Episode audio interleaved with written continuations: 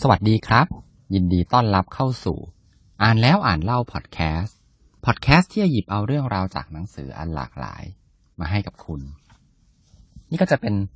ตอนที่สองแล้วนะครับ กับหนังสือภาษาอังกฤษที่ชื่อว่า The Five Secrets You Must Discover Before You Die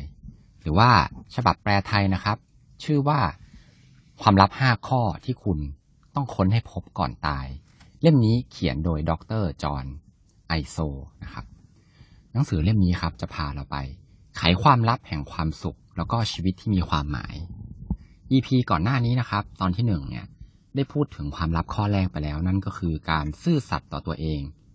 ก็คือการใช้ชีวิตในแบบที่เป็นตัวของเราจริง ๆ ได้ทำในสิ่งที่ชอบ แล้วก็ได้ทำในสิ่งที่รักนะครับ EP นี้ครับเรามาต่อกันที่ความลับที่สองกันเลยดีกว่า นั่นก็คือ อย่าปล่อยให้เสียดายนะครับ คุณเคยคิดแบบนี้ไหมครับ ฉันน่าจะจุดจุดจุดนะฮะกับเรื่องในอดีตที่เคยผ่านมานะครับคำพูดนี้ครับ มันไม่ควรเลยนะครับ ที่จะเป็นคำพูดที่เราเนี่ย จะพูดกับตัวเองในวันที่เราเนี่ย ใกล้จะหมดลมหายใจนะครับ เราต้องพยายามนะฮะอย่าให้เกิดคำนี้ขึ้นนะครับ ถ้าเกิดว่าเราเนี่ย ไม่อยากที่จะมานั่งบ่นเสียดายนะฮะเรื่องต่างๆ นานา นะครับ ตอนที่เราแก่เนี่ย ว่าแบบ เพราะว่าตอนที่เราแก่แล้วเนี่ยครับ เราก็ไม่มีคือเวลาเนี่ยก็เริ่มเหลือน้อยแล้วนะครับ แล้วก็ไม่ค่อยจะมีเรี่ยวแรงเท่าไหร่แล้วนะครับ ผู้เขียนเขาบอกว่าในวันที่เรายังมีแรงอยู่ยังมีเวลาอยู่เนี่ย เราก็ควรจะใช้ชีวิตอย่างกล้าหาญครับ กล้าหาญยังไงนะครับ ก็คือเราเนี่ยอาจจะต้องลองเสี่ยงมากขึ้นนะครับ นั่นก็เพราะว่าจากที่เขาไปสัมภาษณ์ คนสูงอายุมาเยอะแยะเนี่ยครับ พบว่าคนส่วนใหญ่เนี่ย จะเสียดายที่ไม่ได้ทำอะไรบางอย่างนะครับ เสียดายที่ไม่ได้ฉกฉวยโอกาสบางอย่างเอาไว้ มากกว่าเสียดายในสิ่งที่ทำไปแล้วเกิดความผิดพลาดนะครับ เสี่ยงนี่คือเสี่ยงอะไรบ้างนะครับ อันนี้ต้องบอกก่อนเลยนะครับ ว่ามันไม่ใช่เรื่องของการเสี่ยงชีวิตนะครับ แต่มันคือ เรียกได้ว่าเป็นเป็นการเสี่ยงทางใจนะครับ อย่างเช่น การที่เราเนี่ยกล้าที่จะลองทำอะไรใหม่ๆนะฮะที่แบบเราอาจจะไม่เคยทำแน่นอนว่าหลาย ๆ ครั้งเนี่ยครับ การทำอะไรเหล่านี้ครับ มันก็ช่วยเปิดโอกาสใหม่ ๆ ที่เราเนี่ยคาดไม่ถึงนะครับ หนังสือเล่มนี้ครับ มีข้อเสนอเนี่ยที่เรียบง่ายมาก ๆ เลย แต่ว่าน่าสนใจก็คือ ให้ลองถามตัวเองดูครับว่า เมื่อฉันแก่ ฉันจะเสียดายไหม ที่ฉันไม่ได้ตัดสินใจเลือกแบบนี้นะครับ คิดแบบนี้กับการตัดสินใจที่คุณกำลังลังเลอยู่นะครับ อาจจะอย่างเช่นการไปการเลือกเรียนนะครับ ว่าจะเรียนสาขาอะไรดีนะฮะหรือว่าการเลือกงานนะครับ ว่าแบบจะเป็นงานที่หนึ่งหรืองานที่สองดีนะครับ งาน A หรืองาน B ดีนะฮะให้ลองถามตัวเองดูครับว่า ถ้าเราแบบลองเลือกในทางเลือกที่มันเสี่ยงมากขึ้นเนี่ย ถ้าเราไม่เลือก ตอนแก่เราจะเสียดายไหมนะครับ หลาย ๆ ครั้งครับ เรื่องเหล่านี้มันก็อาจจะเป็นเรื่องของความสัมพันธ์นะครับ ที่เคยแตกร้าว แล้วก็ไม่ได้รับการเยียวยาครับเขาต้องบอกว่าบางคนเนี่ยครับ เคยมีการทะเลาะนะครับ หรือมีปากเสียงกับครอบครัวนะครับ แล้วก็แบบทำให้ไม่ได้คุยกันเป็นเวลานานเลยนะครับ ทำไมถึงไม่ได้คุยกันเป็นเวลานานทั้งที่อยู่ในครอบครัวเดียวกันนะครับ ก็อาจจะเป็นเพราะว่าการที่ไม่กล้านะครับ ไม่กล้าที่จะแบบกลับไปเคลียร์นะครับ ว่าเอ้ยมันเราแบบทะเลาะเรื่องอะไรกันอะไรอย่างเงี้ยครับ ก็ต้องบอกว่าการที่ไม่กล้าที่จะกลับไปสารสัมพันธ์เนี่ยครับมันเป็นเรื่องที่น่าเสียดายมากนะครับ ยิ่งเป็นคนในครอบครัว เป็นคนที่ทั้งเราก็รักเขาแล้วเขาก็รักเราเนี่ย ปล่อยเวลายิ่งผ่านเนิ่นนานไปเนี่ย ก็ยิ่งน่าเสียดายนะครับ อีกข้อแนะนำหนึ่งครับก็คือ ให้คุณเนี่ยลองคิดดูว่าถ้าตัวคุณนะครับ จะมีชีวิตเหลืออยู่อีกแค่หกเดือนเนี่ย อะไรกันครับ คือห้าสิ่งที่คุณเนี่ย จะต้องทำสิ่งเหล่านั้นก่อนตายนะครับ ลองนึกดูแล้วก็ลองเขียนลงมาดูนะครับผมยกตัวอย่างนะฮะสมมติว่าอาจจะเป็นหนึ่งคืออใช้ชีวิตนะครับ กับครอบครัว ใช้เวลากับครอบครัวมากยิ่งขึ้นนะฮะสองอไปเที่ยวต่างประเทศนะครับสามอาจจะเป็น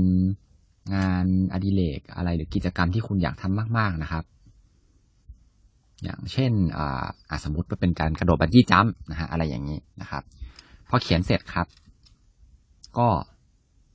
ลองนึกดูอีกทีหนึ่งครับว่า แสดงว่าห้าสิ่งเนี้ยมันเป็นสิ่งที่สำคัญกับคุณมาก ๆเลยนะครับ คำถามก็คือ แล้วทำไมคุณไม่ลงมือทำตอนนี้เลยล่ะครับ ที่ยังมีเวลาอยู่ทำไมต้องรอให้เหลือแค่หกเดือน แล้วจะตายเนี่ย ถึงจะมานั่งเสียดายนะครับ คุณก็น่าจะทำตอนนี้เลยนะครับ ก่อนจะจบนะครับ บทนี้นะครับ ความลับข้อที่สองเนี่ยก็เหมือนเดิมครับ มีคำถามสี่ข้อครับ ที่จะช่วยให้คุณเนี่ยดำเนินชีวิตตามความลับข้อนี้ได้นะครับ ข้อแรกครับก็คือ วันนี้หรือว่าสัปดาห์นี้เนี่ย คุณได้เลือกทำสิ่งต่างๆ จากความกลัวหรือเปล่าหมายถึงว่าแบบ รู้สึกกลัวแต่ก็ยังทำนะครับ แล้วถ้าคุณมีความคุณจะทำให้แบบคุณเนี่ยมีความกล้านะครับ มากกว่านี้ได้อย่างไร ข้อสองครับ สัปดาห์นี้คุณได้ใช้ชีวิตตามความเชื่อมั่นข้างในได้หรือเปล่า แล้วทำอย่างไรถึงจะทำได้มากกว่าเดิมสาม ใช้ชีวิตแบบกล้าหาญให้ได้ครับ ถ้าเกิดว่าคุณใช้ชีวิตแบบกล้าหาญได้เนี่ย คุณจะทำอะไรต่อไปกับชีวิตของคุณครับ ถ้าใช้ชีวิตโดยจากมุมมองจากตัวคุณที่ณเวลาที่แบบแก่ชราเนี่ย คุณอยากจะกลับไปทำอะไรในวัยหนุ่มครับ ครับ อันนี้ก็เป็นคำถามนะครับ ที่ให้ตั้งกับตัวเองคำถามที่สี่คำถามสุดท้ายครับ ก็คือ แล้วคุณเนี่ยมีการตอบสนองกับอุปสรรคในชีวิตเนี่ยยังไง คุณก้าวเดิน หรือว่าคุณถอยหนีครับอันนี้ก็เป็นคำถามสี่ข้อนะครับ ในท้ายบทนะฮะถัดมาครับ เรามาถึงความลับข้อที่สามแล้ว ความลับข้อที่สามนี้ครับ ก็คือการใช้ชีวิตด้วยความรักนะครับ อันนี้ต้องอธิบายก่อนว่า ในที่นี้เนี่ยไม่ได้หมายถึงอารมณ์รักนะครับ แต่ว่าหมายถึงการเลือกที่จะใช้ชีวิต แล้วก็แสดงออกนะครับ กับคนอื่นด้วยความรักนะฮะ หรือก็คืออาจจะบอกได้ว่าเป็นการเลือกที่จะรักนะครับ แทนแบบแทนอย่างอื่น แทนแบบการโกรธ แทนการแค้นอะไรอย่างเงี้ยนะครับ แรกสุดเลยครับก็คือ รักตัวเองนะครับ การมองว่าตัวเราเองเนี่ยมีคุณค่านะครับ การรักตัวเองเนี่ย ถือได้ว่าเป็นพื้นฐานของการมีสุขภาพจิตที่ดีเลยนะครับ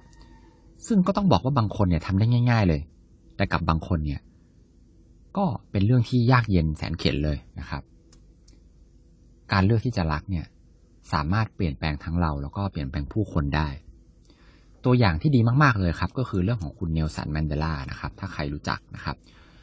คุณแมนเดลาเนี่ยเคยถูกจำคุกเป็นเวลานานเลยนะครับ หลายสิบปีเลยครับ เมื่อวันที่เขาพ้นคุกออกมาครับ เขาเนี่ยกลับเลือกที่จะรักผู้คนนะครับ แทนการที่จะไปคิดแก้แค้นนะครับ เพราะว่าหลังจากที่ออกมาจากคุกแล้วเนี่ยเขาก็ ได้รับการเลือกตั้งเป็นผู้นำของประเทศด้วยนะครับ เขามีอำนาจอยู่ในมือสามารถที่จะไปล้างแค้นคนที่เคยกระทำผิดกับเขาเนี่ยได้นะครับ แต่ว่าเขาเลือกครับ เขาเลือกจะรักผู้คนแทนนะครับ และการเลือกที่จะรักผู้คนของเขาเนี่ยครับ ก็ช่วยเยียวยาแล้วก็ช่วยเปลี่ยนแปลงประเทศของเขาก็คือประเทศแอฟริกาใต้เนี่ยได้แบบ จากหน้ามือเป็นหลังมือเลยทีเดียวนะครับ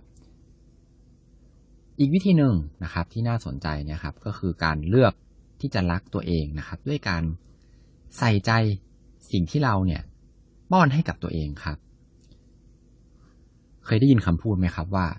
เรากินอาหารแบบไหนเนี่ยเราก็จะได้แบบนั้น เช่นเดียวกันกับความคิดครับ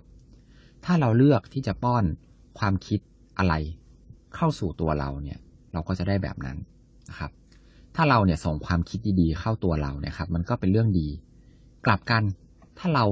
ส่งความคิดไม่ดีเข้าไปในตัวเราเอง อย่างเช่น เราบอกว่าเราเนี่ยเป็นคนขี้แพ้ ฉันเป็นคนไม่ดี ฉันเนี่ยมันเป็นคนไม่ได้ความเลย นั่นก็คือเราเนี่ยกำลังบ่อนทำลายความรักตัวเองลงไป แล้วเราก็ป้อน สิ่งไม่ดีเนี่ย เข้าไปในตัวเรานะครับ แน่นอนผลลัพธ์ก็ไม่น่าจะเป็นสิ่งที่ดีนะฮะการเลือกปฏิบัติต่อคนใกล้ชิดด้วยความรัก แล้วก็การให้ความสำคัญกับการสร้างความสัมพันธ์ที่ดีเนี่ยครับ ก็เป็นอีกข้อหนึ่งเลยที่เราเนี่ย ไม่ควรที่จะละเลยนะครับ แต่หลายคนเนี่ยก็ อาจจะละเลยสิ่งเหล่านี้ไปนะครับ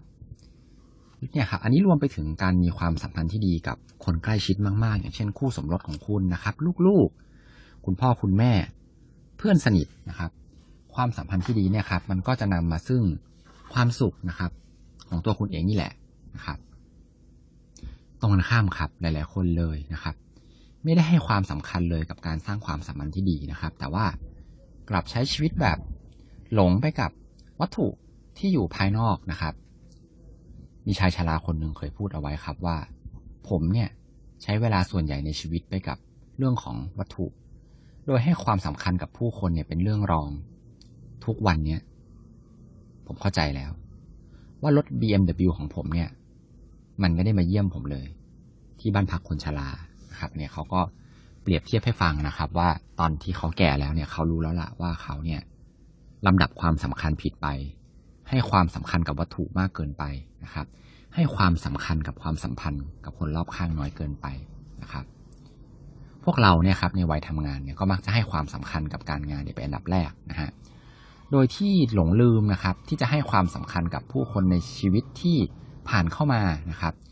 ระหว่างที่เรากำลังไล่ตามความฝันเนี่ย เราก็อาจจะสูญเสียอะไรไปมากมายหลายอย่างเลยนะครับ บางคนเนี่ยก็ หมกมุ่นกับตัวเองครับ เรื่องของตัวเองเรื่องการงานเรื่อง จนลืมนะครับ หลงลืมลูกๆนะครับ จนเวลาผ่านไป จนถึงวันที่ลูกเนี่ยโต และความสัมพันธ์เนี่ย มันก็ไม่เหมือนเดิมอีกต่อไปแล้ว แล้วก็ย้อนกลับไปแก้ไขอะไรไม่ได้นะครับ ซึ่งเป็นเรื่องที่ต้องบอกว่าน่าเสียดายมาก ๆเลยนะฮะหลาย ๆ คนเลยเวลามองกลับไปเนี่ยครับ ก็จะคิดได้ว่าเราเนี่ย ไม่ควรจะไปขี้โมโหกับลูกมากเกินไปนะครับ ในเรื่องเล็กๆ น้อยๆนะครับปล่อยผ่านไปซะบ้างก็ดีนะฮะมีตัวอย่างครับของบุคคลท่านหนึ่งนะครับ ชื่อว่าคุณบันซีนะครับ คนนี้อายุ 63 ปีนะครับ เขาเป็นผู้อพยพจากประเทศแทนซาเนียนะครับเล่าว่าคุณแม่เนี่ยได้บอกเอาไว้ว่า ถ้าทำได้ จงทำดีกับทุกคนที่ลูกพบเจอ และอย่าลืมดูให้แน่ใจว่าลูกเนี่ย ไม่ได้ไปทำลายใครด้วยคำพูดนะครับ อันนี้ก็เป็นเป็นโค้ดคำพูดที่น่าสนใจมากๆนะครับ ระวังนะครับ ระวังลิ้นของคุณคำพูดของคุณให้ดี ถ้าเกิดคุณพูดไม่ดีเนี่ย มันก็อาจจะกลายเป็นใบมีดโกนดีๆนี่เองนะครับ อันนี้ครับส่วนตัวนะครับ ก็ผมเนี่ย พยายามที่จะรับฟังผู้คนให้มากขึ้นนะครับ ก็คิดซะว่าแบบได้ช่วยคนนะครับ ในบางครั้งที่แบบ เขาเนี่ยอาจจะมีความไม่สบายใจมากๆ ก็ได้ก็เลยมาคุยกับเรา หรือว่าก็พยายามที่จะไม่พูดจาไม่ดีกับใครนะครับ เพราะว่าเวลานั้นเนี่ย ที่เราพูดจาไม่ดีกับเขาเนี่ย มันอาจจะเป็นช่วงเวลาที่เลวร้ายมาก ๆ ในชีวิตของคนคนนั้นอยู่ก็ได้ครับ หรือว่าคนคนนั้นเนี่ยอาจจะกำลังคิดที่จะฆ่าตัวตายอยู่ก็ได้นะครับ อันนี้มันก็ไปคล้ายกับตัวอย่างในหนังสือครับ เขาเล่าถึงผู้หญิงคนหนึ่งนะฮะเธอเนี่ยเล่าถึงแม่ของเธอว่า แม่ของเธอเนี่ยจู่ๆก็แบบ เสียชีวิตกระทันหันเนื่องจากหัวใจวายบนเครื่องบินนะครับ ในงานศพของแม่ของเธอนะฮะเธอเนี่ยก็ได้เห็นผู้หญิงคนหนึ่งไปนั่งอยู่ที่มุมห้องของงานศพนะครับ ถามใครเนี่ยถามคุณพ่อถามญาติเนี่ย ก็ไม่มีใครรู้จักผู้หญิงคนนี้เลย ลูกสาวเนี่ยก็เลยสงสัยก็เลยเดินเข้าไปถาม ผู้หญิงคนนั้นเนี่ย กลับตอบเธอว่า เธอก็ไม่รู้จักคุณแม่ของผู้หญิงคนนี้เหมือนกันนะครับ ผู้หญิงคนนี้ครับที่มานั่งในงานศพเนี่ยเขาก็เล่าว่ามีวันหลายปีก่อนละชีวิตของเธอเนี่ยแย่มาก แล้วก็กำลังคิดเลยที่จะฆ่าตัวตาย